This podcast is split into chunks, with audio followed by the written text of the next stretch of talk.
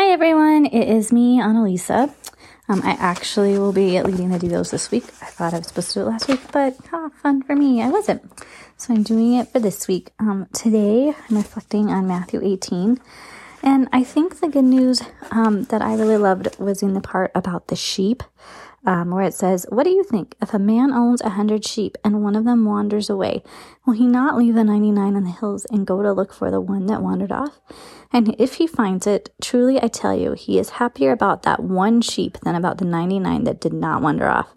In the same way, your Father in heaven is not willing that any of these little ones should perish.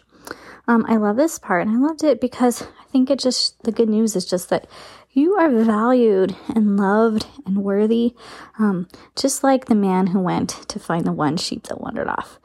Um, that one sheep has value and worth, and the man does not want any harm to come to it. Um, and I love that because that's how our Father sees us. And that He is searching for us, and that He cares for us and wants us to live and flourish. Yeah, so that's what I loved about this week's reading. I mean, today's reading. Um, and so I, I think the invitation is to sit in that and just look at yourself the way that God sees you as a valuable sheep who is worth searching for and finding, and your to see your worth in His kingdom, to see your worth in His eyes. So let pray. Father, I pray that we would have your eyes um, to see ourselves, that we would see our worth and our value, um, that we would know how loved we are. Pray this in your name. Amen.